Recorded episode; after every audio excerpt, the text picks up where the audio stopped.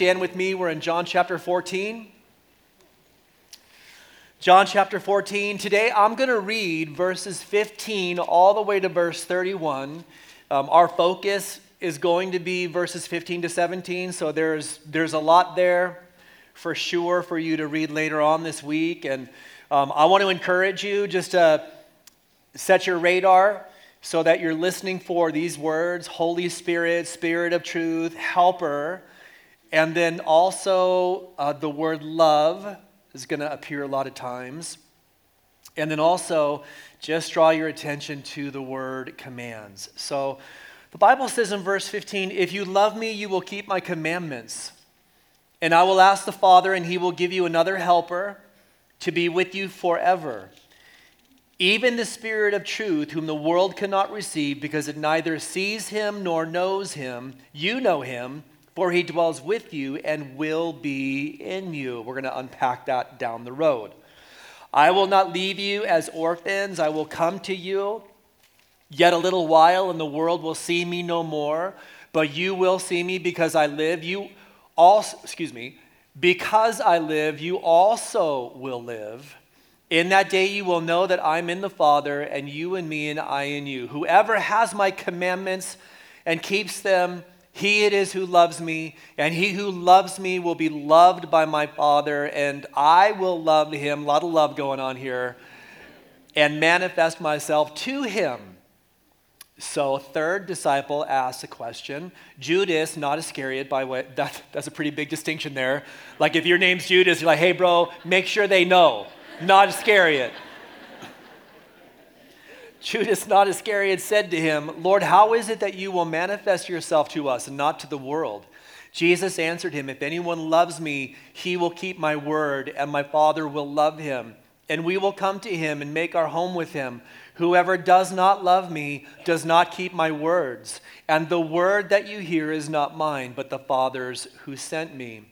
These things I've spoken to you while I'm still with you, but the Helper, the Holy Spirit, whom the Father will send in my name, he will teach you all things and bring to your remembrance all that I've said to you.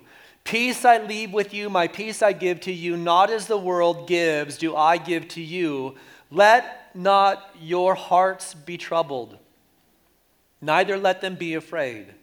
You heard me say to you, I'm going away and I will come to you. If you loved me, you would have rejoiced because I am going to the Father, for the Father is greater than I.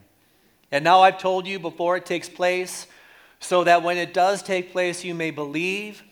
I will not talk to you much. I will not talk much with you, for the ruler of this world is coming. He has no claim on me, but I do as the Father has commanded me, so that the world may know that I love the Father. Rise, let us go from here. Thank you, oh, oh, God. Thank you for these words. Thank you for sending your Son. Thank you for sending the Holy Spirit. We've been singing this morning about your presence and the presence of your Spirit. We've been asking and we've been requesting.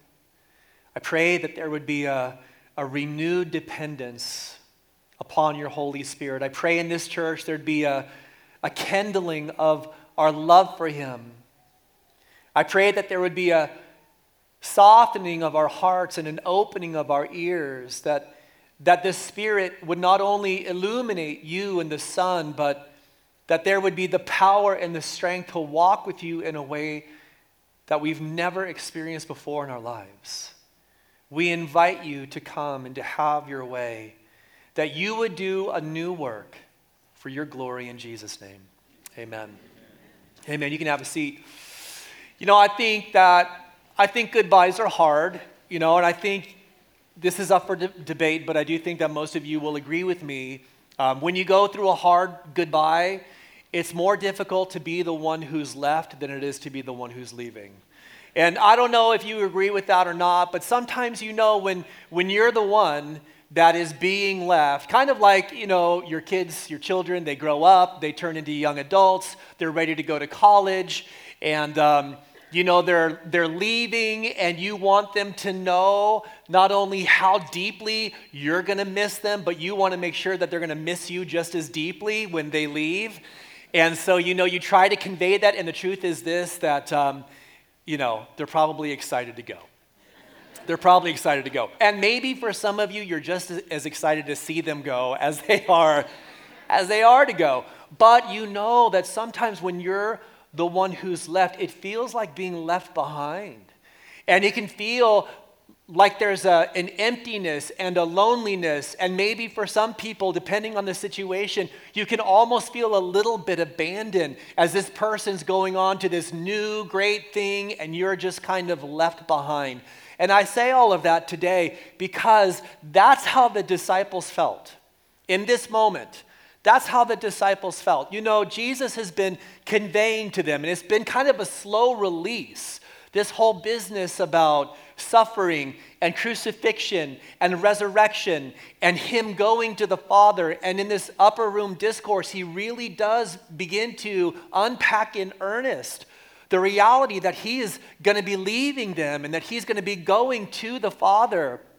And you have to understand from their perspective. And the rea- reality is this he could see it all over their faces. I mean, for the second time, he said to them, Let not your hearts be troubled, because it was visible, like it was tangible. You could feel it in the room.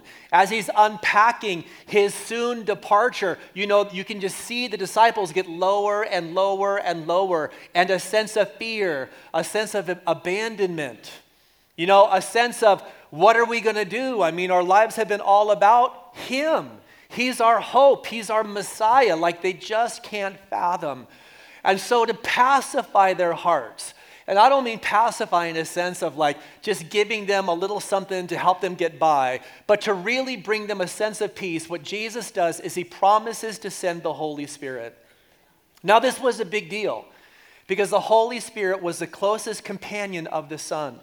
You know, if you were with Jesus for these three years, you would have recognized and seen just a sweet, you wouldn't have altogether understood it until years down the road, but you would have seen this sweet, deep, rich companionship between the Son and the Holy Spirit. And this is what the Son says. He says to his disciples, I'm going to give you I'm going to give you the one who's been my closest companion. Do you know that today, if you're a believer in Jesus Christ, you have the Holy Spirit dwelling within you, who was also the closest companion to Jesus while he was on his earthly ministry? That's a, that's a big deal.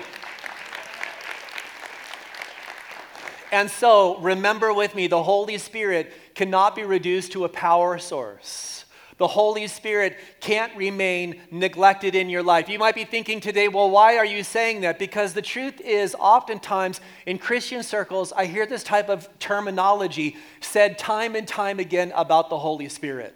I mean, he's almost framed as a non person, a power source that we just plug into. And don't get me wrong today, man, he supplies power. He supplies dynamic power. There's no doubt about it. But he's more than just uh, he's more than just a power source you plug into, and he's not a non person. He's not an it, he's a he. And in addition to that, I think maybe even more so, there are a lot of solidly saved Christians who just do not live in constant communion with the Spirit of God. And so the fact is this like we can talk a lot about the Father and we can rejoice in the Son and we love the love of the Father and the Son. But you know, the Holy Spirit, and I said this a couple of studies ago, he's kind of like the forgotten God. I think Francis Chan kind of put it that way, and I, I think it was really appropriate. He's kind of the forgotten God. We've got great theology when it comes to the Father. Like we're stellar in the scriptures when it comes to the Son, but when it comes to the Holy Spirit, he's almost a neglected person in the Godhead. And we need to learn that he is a powerful and personal ally with whom we should live in constant connection. Okay, just checking to see if you're there. I'm going to have a sip real quick while you guys clap, all right?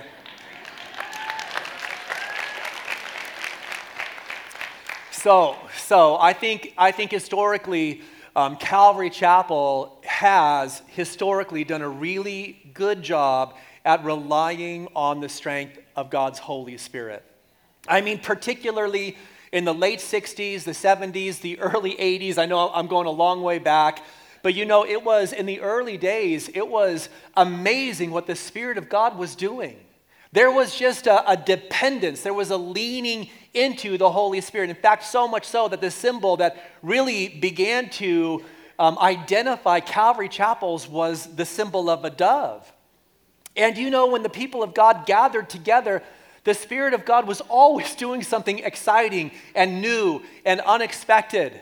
You know, on, on any given time when God's people gathered, there would be a line to get in, there would be a sense of excitement. The people would gather together with an anticipation that the Spirit was going to do something great. There was, in addition to that, a Spirit led innovation, a willingness to be open to whatever it was that the Spirit was desiring to do. And the people who were followers of Christ were risk takers. They were willing to go anywhere and to do anything as long as they were being led by the Spirit of God. And I think, yeah, those good days. I think the danger for us today is this we can rely on the Spirit's work in the past instead of experiencing His work in the present. I think the danger sometimes is that we can find ourselves in a spot where we start talking about the Spirit's work in the past tense. That's just the framework. Oh, wasn't it great back then when the Holy Spirit was? And then you fill in the blanks.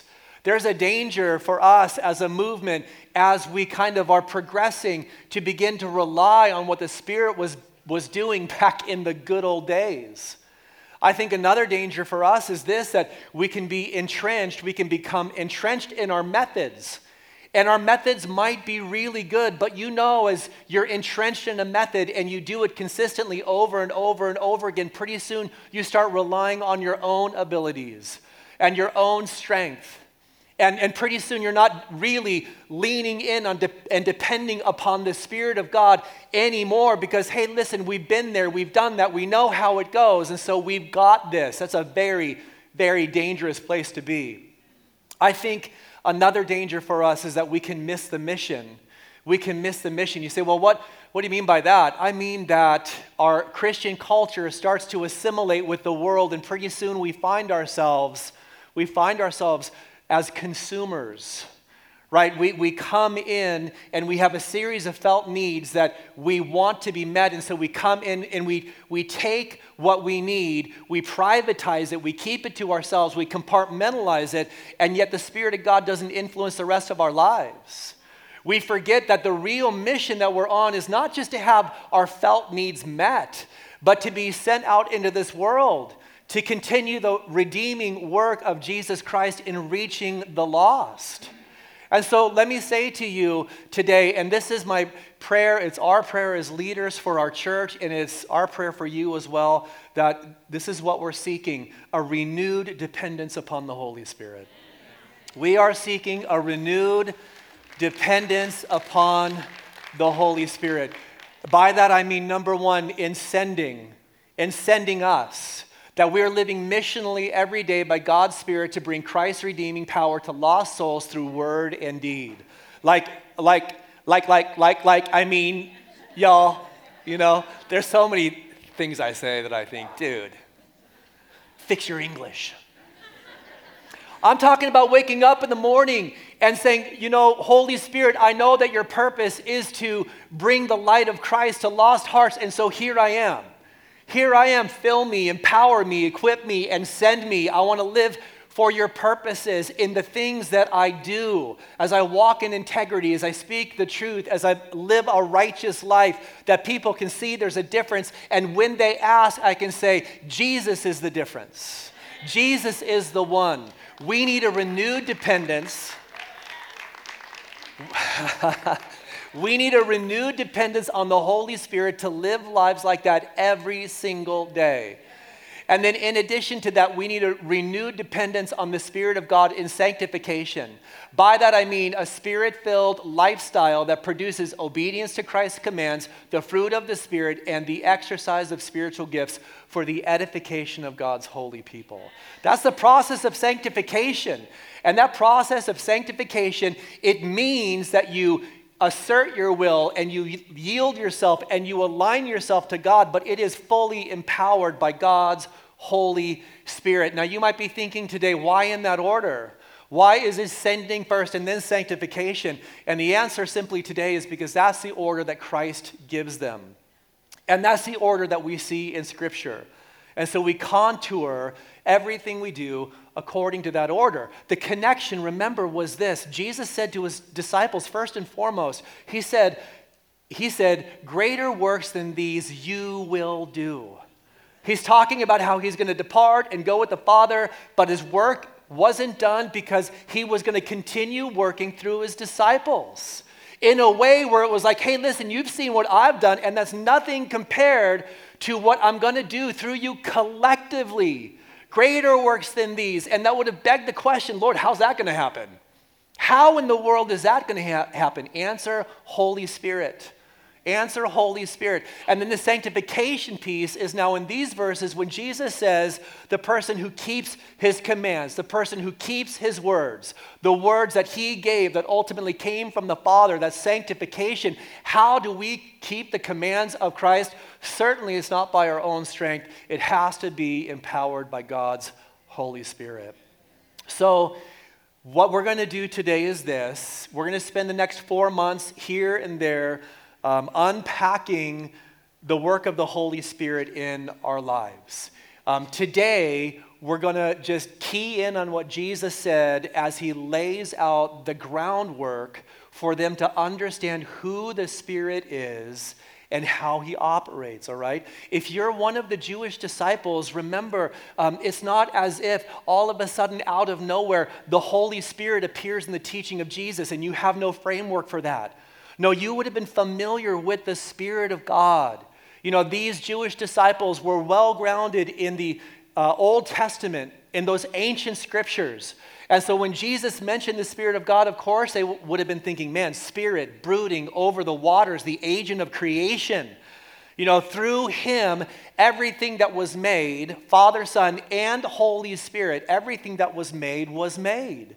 In your mind, you would have been thinking, man, that moment that Adam was shaped out of the dust of the earth, and the breath of life was breathed into his nostrils, the, the Spirit of God present for that moment.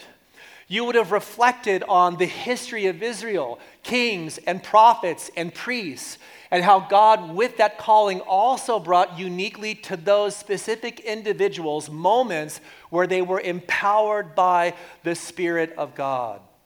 And then, maybe more than anything, when you thought about Messiah, your heart and mind would have been connected to what the scripture was indicating that there would be this beautiful relationship between Messiah and the Holy Spirit, the Spirit of God, the Spirit of the Lord. Isaiah 11, 2 says this that on the Messiah would rest the Spirit of Yahweh, the Spirit of wisdom, the Spirit of understanding, the Spirit of counsel, the Spirit of might, the spirit of knowledge, and the spirit of the fear of the Lord. And then, not only that, but there would have been this expectation because you were rooted in the Word of God. You knew there was coming a time where the Spirit's work was going to be more prolific and powerful and experiential because the prophet Ezekiel, as he was speaking on behalf of God, he said this God speaking to his people, and I will give you a new heart and a new spirit I will put within you. And then not only that, but Joel chapter 2, verse 28 and it shall come to pass afterward that I will pour out my spirit on all flesh. And you guys remember on the day of Pentecost, as, as tongues like flames of fire and a rushing mighty wind blowing through the place.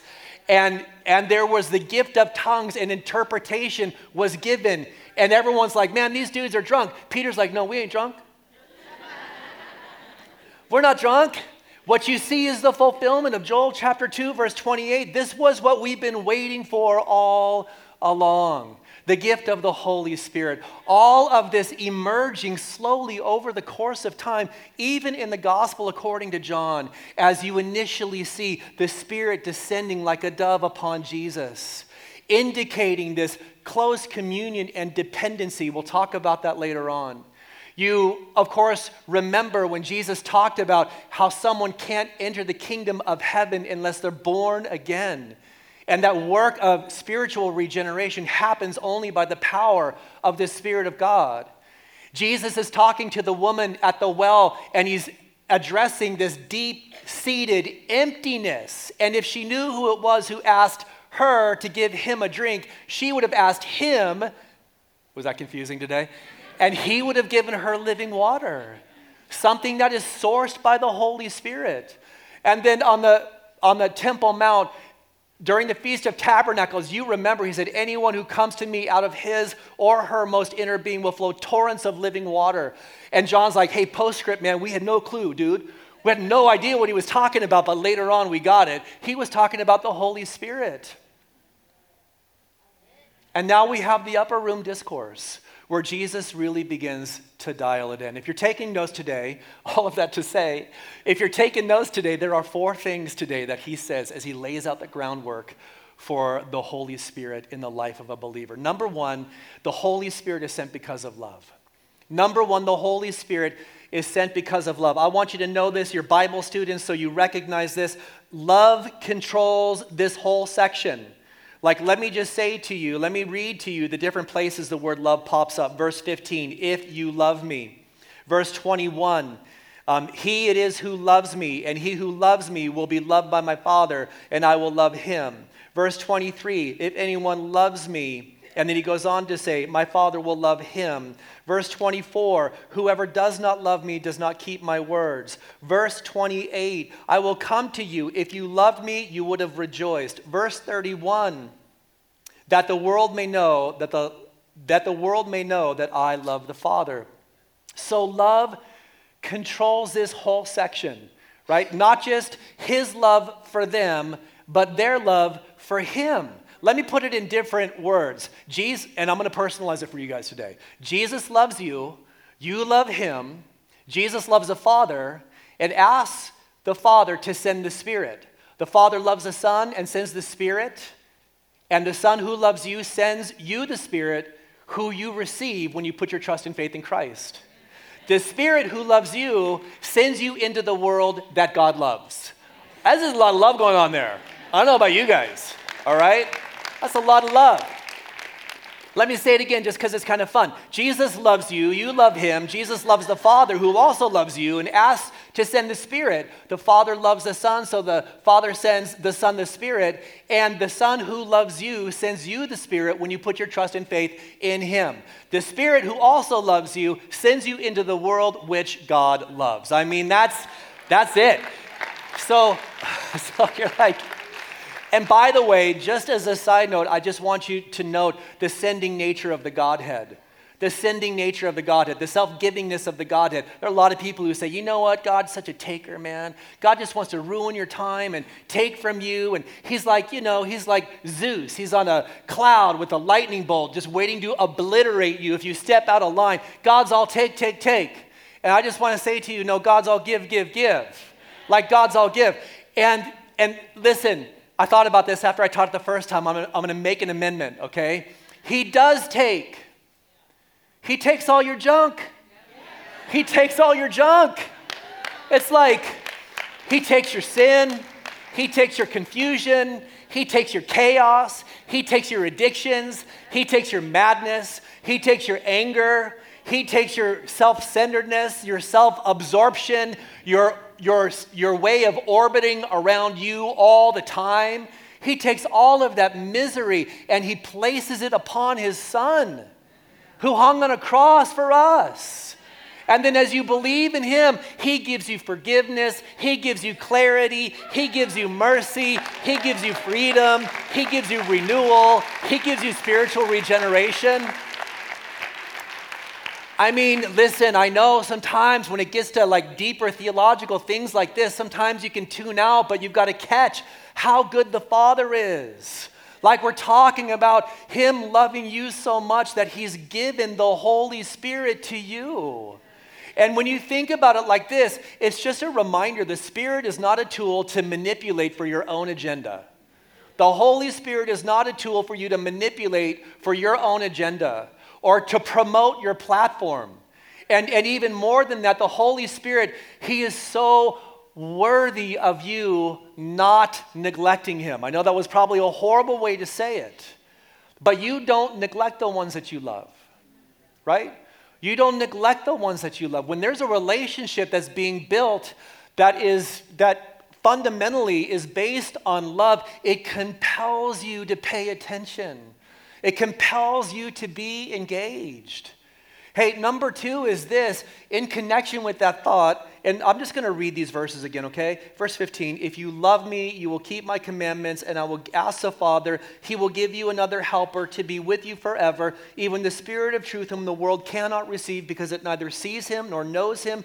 You know him, for he dwells with you and will be in you. The second thing is this the Holy Spirit is your forever helper. The Holy Spirit is your forever helper.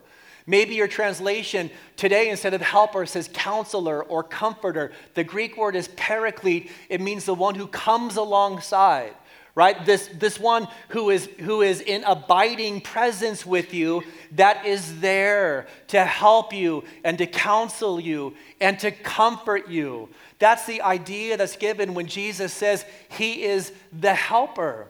You're building a relationship with someone who is present so that he can enable you to have everything that God wants you to have. I think this concept of relationship, um, it's easy with the Father, it's easy with the Son because you know those are human relationships. I mean, at least there's a framework for human relationships. We kind of get the dynamic, right? Well, we know what it's like to have a relationship with the Father um, for the most part. We know what it's like um, to have a relationship. Christ is also called our friend, He is our brother. And so there's a framework for that for us. The danger, obviously, is we can take our earthly framework and project it over onto our Heavenly Father or onto the Son, which can become a mess. But when it comes to the Holy Spirit, it's like, well, where's the framework for that? And then if you're reading the King James Version, He's not called the Holy Spirit, He's called the Holy Ghost. And it's like, Where's the framework for that? Right? And, and I think this is what I think. I think that makes it even more exciting. It makes it more exciting because you kind of come to the table with a clean slate, right? Your, your relationship, even though there might not be an earthly framework for it, your relationship with the Holy Spirit is going to be defined and it's going to grow based on your experience of Him. It is on a daily basis as you're learning to lean in because of love that you're going to discover not only who He is, but how He operates in your life. I love the way that Jesus says this to his disciples in verse 18. He says, I will not leave you as orphans, I will come to you. Now, there are commentators who say, well, that he's talking about the second advent there. There are some commentators who say, well, he's talking about the rapture there.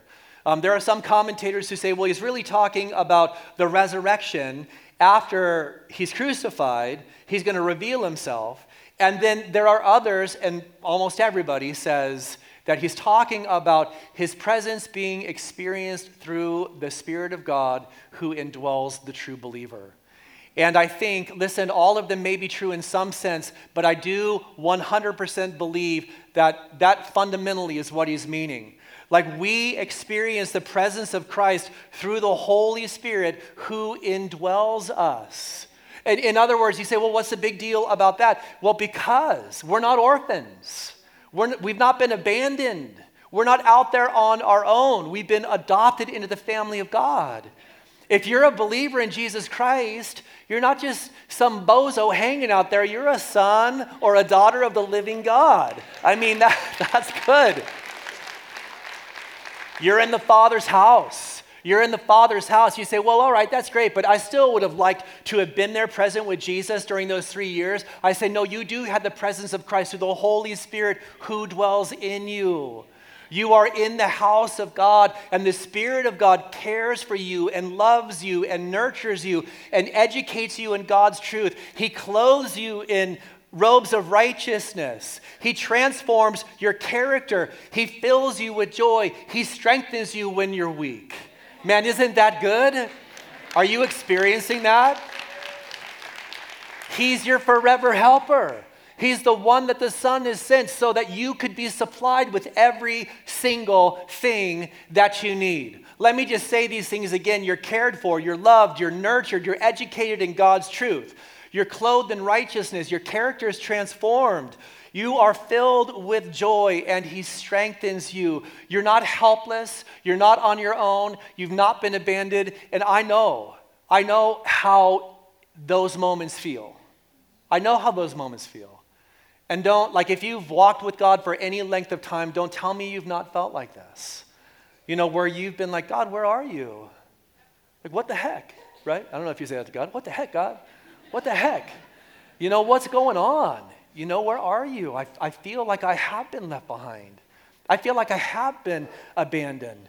I feel like this should have worked out differently than it has. I feel, I feel, you know, and our feelings are real. They're feelings. But you know, sometimes we can disconnect ourselves. We can, we can unanchor ourselves from God's truth. And it's in those moments that we need to remind ourselves, right? Yeah, I, I do have these feelings, but you know what? I, I know what the scripture says, and I'm going to anchor myself to truth. And I'm not just going to anchor myself to a principle, I'm going to anchor myself to a person. And so, Holy Spirit, I'm weak, I need your strength. Holy Spirit, I'm lonely, I need your presence. Holy Spirit, I'm lost and confused, I need your guidance, your direction, and your wisdom. Holy Spirit, I am weak, I'm anemic, I've not been growing like I should, I've plateaued spiritually, and I need you to pump me up. Like I need, I need another level. I need you to take me to another level. Like that's what it means to begin to depend upon the Holy Spirit. He said, I'll send you another helper, one who will help you, but, but who is different. In fact, he said to his disciples, It's to your advantage that I go away so that the Spirit can come. And well, what is the advantage of that? Well, every person, if you're a believer in Jesus Christ, every person here is indwelt by the Spirit of God. So, so stats say that 31% of the global population is Christian. Like we can argue that all day long. Uh, only God knows, right? But let's just agree there's a lot of Christians on the face of planet Earth today. Well, guess what? In every one of those millions upon millions of people, the Holy Spirit is able to uniquely and personally dwell.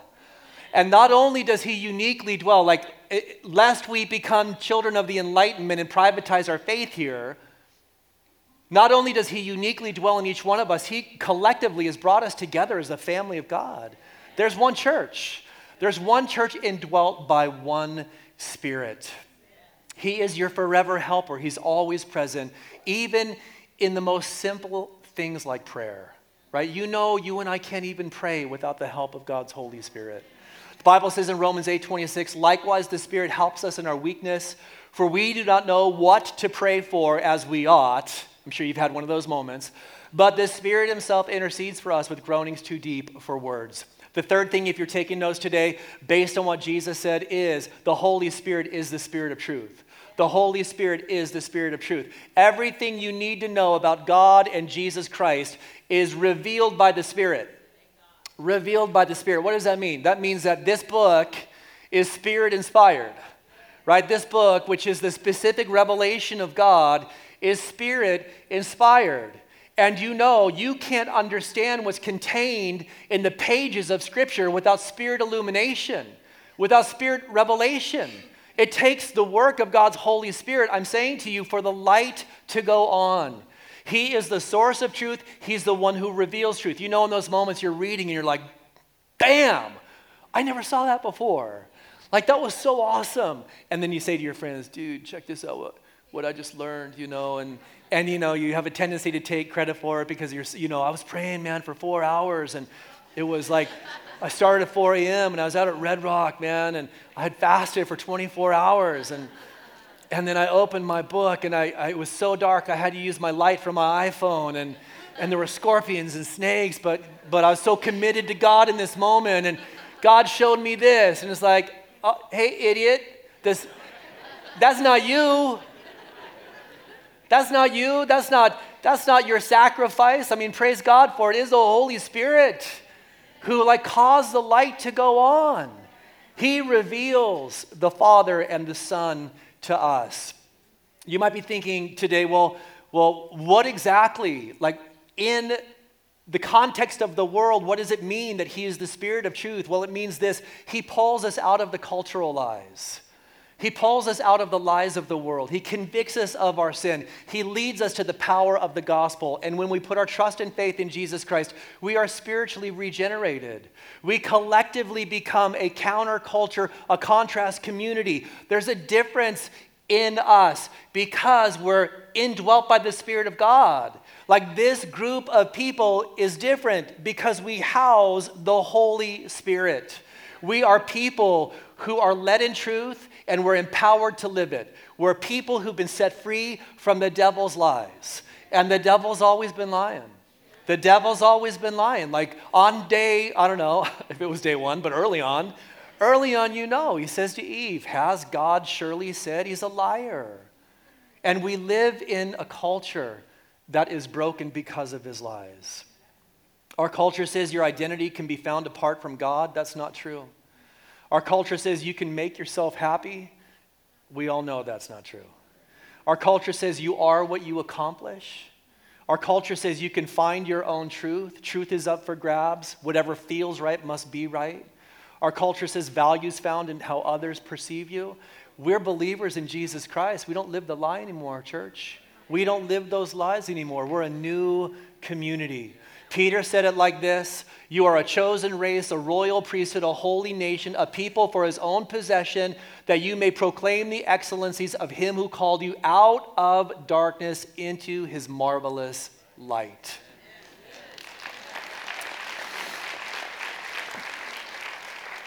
Finally, today, if you're taking notes, the fourth thing is this as we wrap up um, his indwelling identifies those who belong to God. His indwelling identifies those who belong to God. The way Jesus said it is this the world cannot receive because it neither sees him nor knows him. So, what he's saying is the world cannot receive the Holy Spirit. It takes faith in Christ. There's only one way to house the Holy Spirit, to be indwelt by the Spirit of God. Now, you might say to me today, well, wait a minute, Pastor, I'm a spiritual person. I say to you today, do you have God's Holy Spirit? Do you have God's Holy Spirit? Because those are two different things.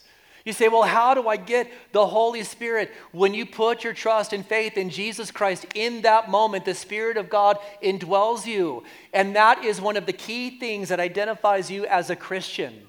Hey, this was, this was what happened on the, the day of Pentecost. The Spirit of God came in an undeniable way. And then you remember some years later, Peter goes to the house of Cornelius. He's preaching the gospel to these Gentiles. And in the middle of his message, the Holy Spirit falls on the Gentiles and they begin to speak in various tongues. And then Peter's like, dude, I guess we should baptize them, right? I mean, how can, we withhold, how can we withhold the water?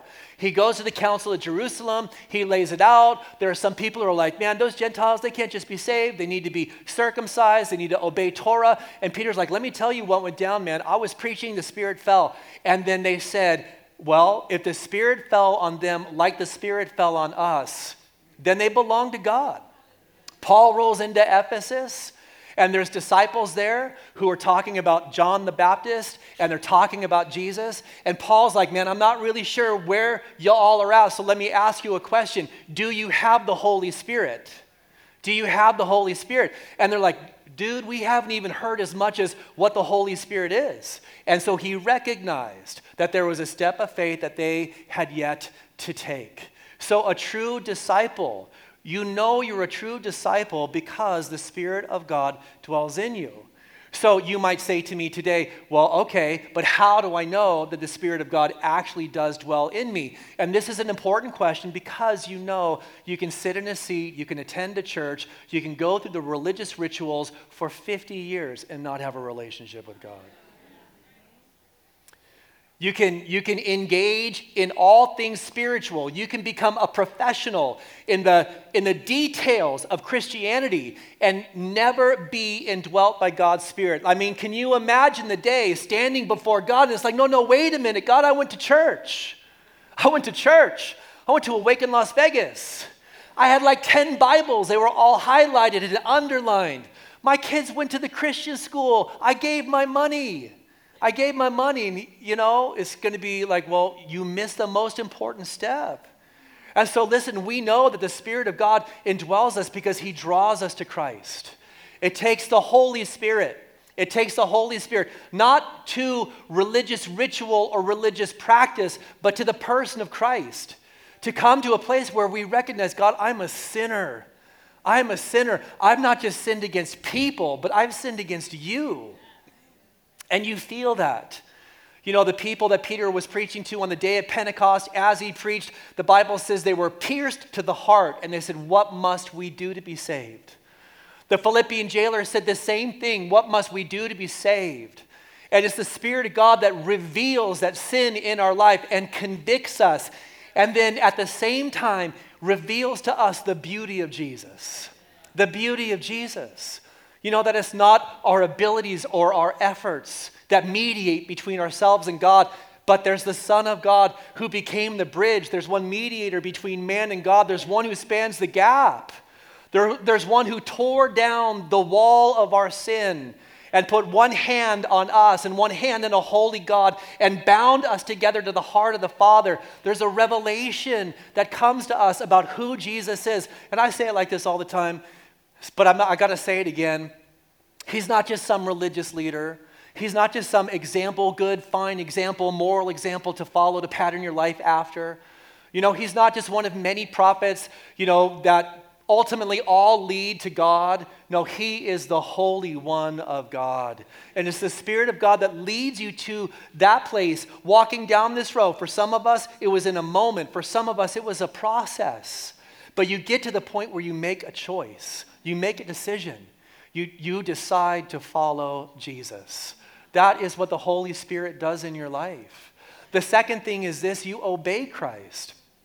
Now, you might be thinking, well, I don't know, where does it say that in the Bible? So, well, it says it right here, right? If you love me, you will keep my commandments, and I will ask the Father, and he will give you another helper right? So, another sign that we're indwelt by God's Spirit is that we long to keep the commandments of Christ.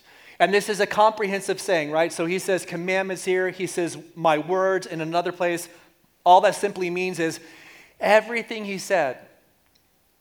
Everything he said. We've looked at who he is and what he has said, and we've said to him, Lord, my life is yours. My life is yours. Now, granted, this process that we walk through, it doesn't all happen perfectly at once. You know, we struggle and we battle, and there's moments that we fail. And we might even, you know, I hope it's not the case, but even have an extended period of like disconnection in our relationship with God just because we've gone AWOL, we're MIA, we're prodigal.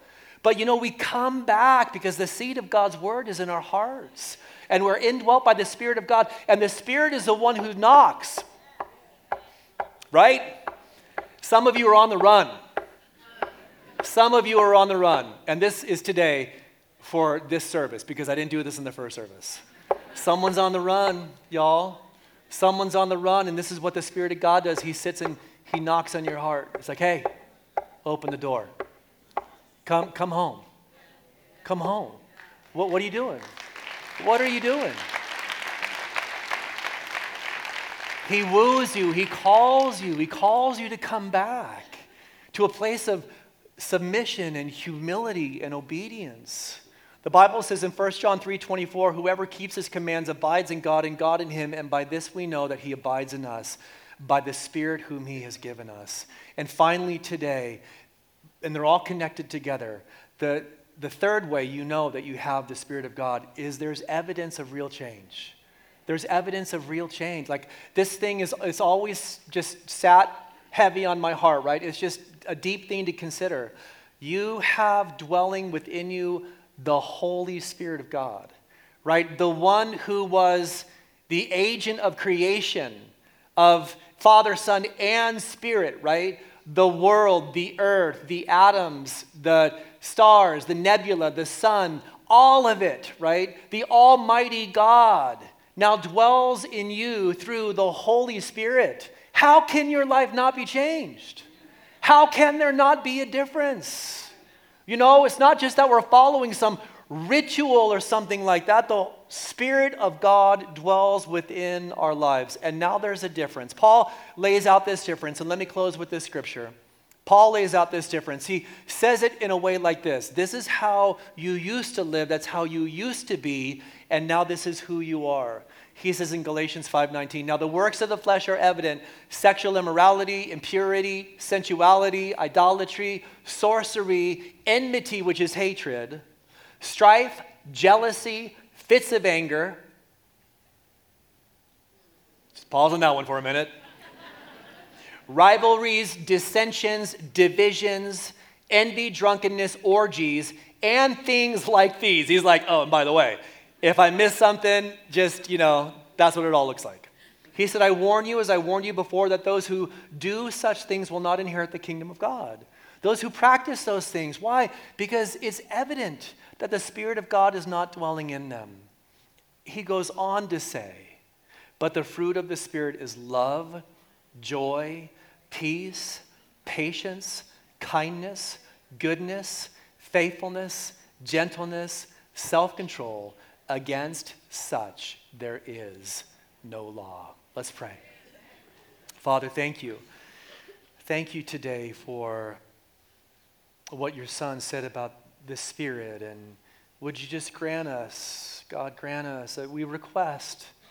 And we know that you've made the promise that if we ask for more of the Spirit, you being a good, good Father, will honor that request.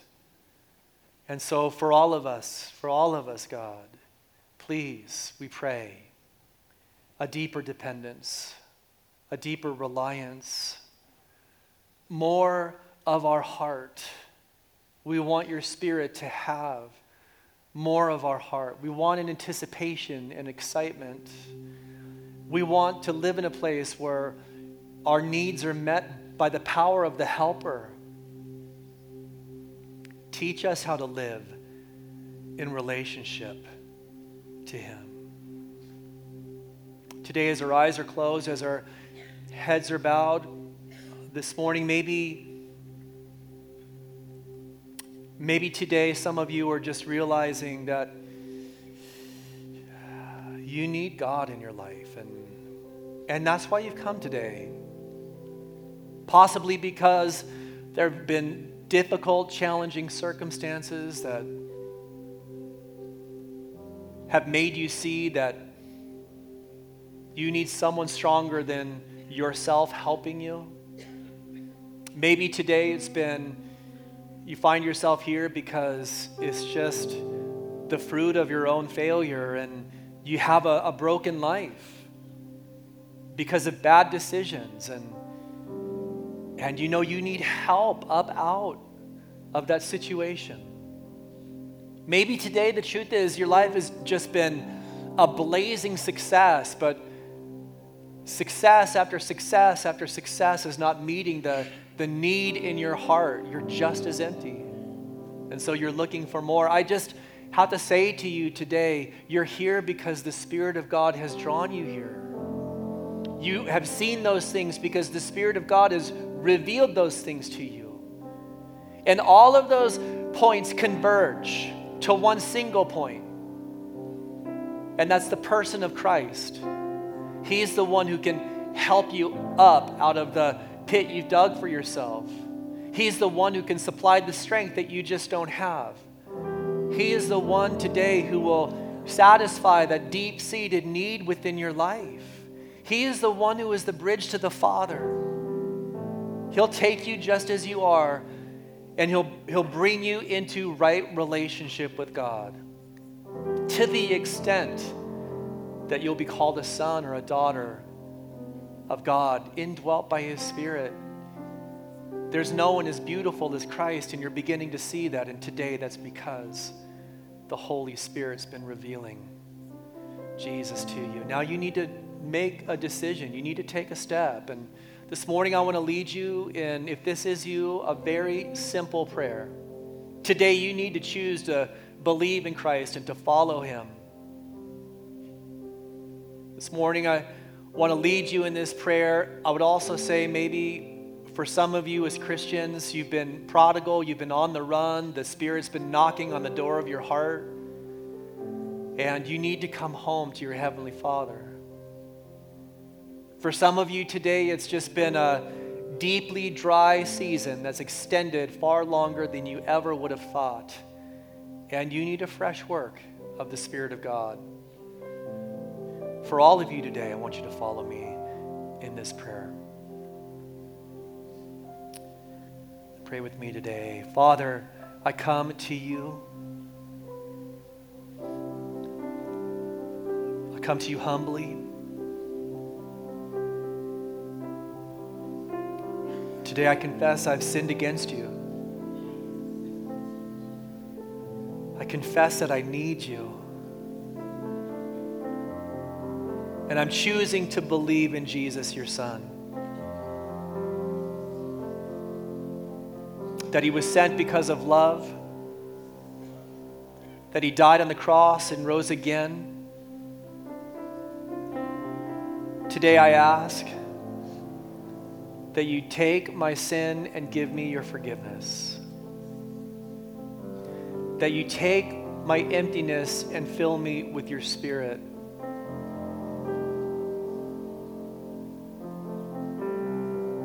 Thank you for loving me.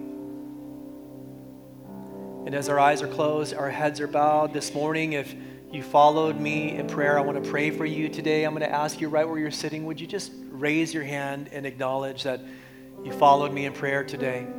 Just stretch your hand up high. God bless you both here in the front, and I see your hands in the center, and all your hands over here on my right, on my far right, here in the back, on the left, here in the front, on the left, over here on my left. God bless all of you today. This is the, the work of God in your life. I see your hand in the back and there against the wall. Father, we praise you and we thank you for your merciful work in these hearts. We pray, God, please.